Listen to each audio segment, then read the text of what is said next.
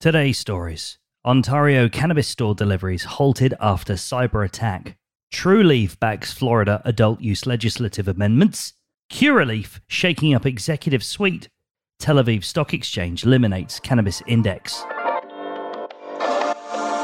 Hi there, this is Neil with the Cannabis Daily Podcast. I'm here to update you on everything happening in the business of cannabis. Since 2017, Business of Cannabis has highlighted the companies, the brands, the people, and the trends driving the cannabis industry. Once again, a quick reminder Business of Cannabis New York, it's with us November the 3rd. You can secure your early bird seat now. Look for the link in the show notes. Now let's get into today's stories. Our first story now, and an August the 5th cyber attack on Domain Logistics, the third party distribution partner of the Ontario Cannabis Store, the OCS, means the provincial wholesaler is unable to process or deliver orders to retailers or its online shoppers.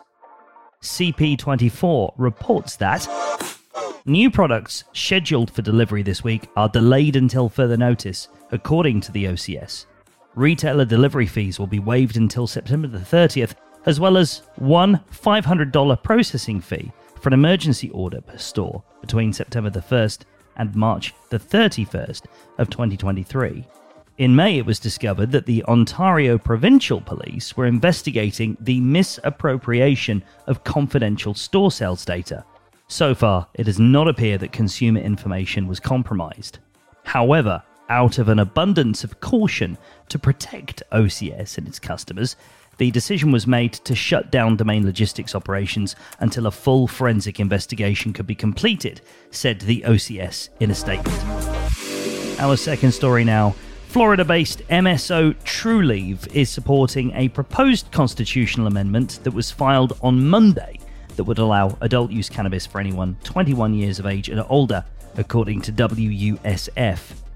The company donated 5 million US dollars to get the issue on the 2024 ballot, and it's likely that other MSOs will lend their support. It's all about improving access, Trulieve CEO Kim Rivers told the News Service of Florida in an interview. We came into this with a mission to provide access to high quality products that are safe and have an appropriate value proposition to give folks control over their, in the original days, medical journey I don't think that changes here. I mean, in effect, we're at our core about expanding the opportunity for access to safe legal product, which is what this would allow us to continue to do. Our third story Massachusetts based Curaleaf Holdings is shaking up its executive with three new hires, according to Benzinga.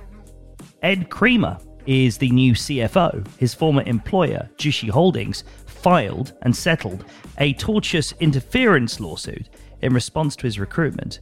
Former BTIG managing director Camilo Lyon is the new chief investment officer, and former Clever Leaves head of M&A, Mitch Hara, is the new chief strategy officer.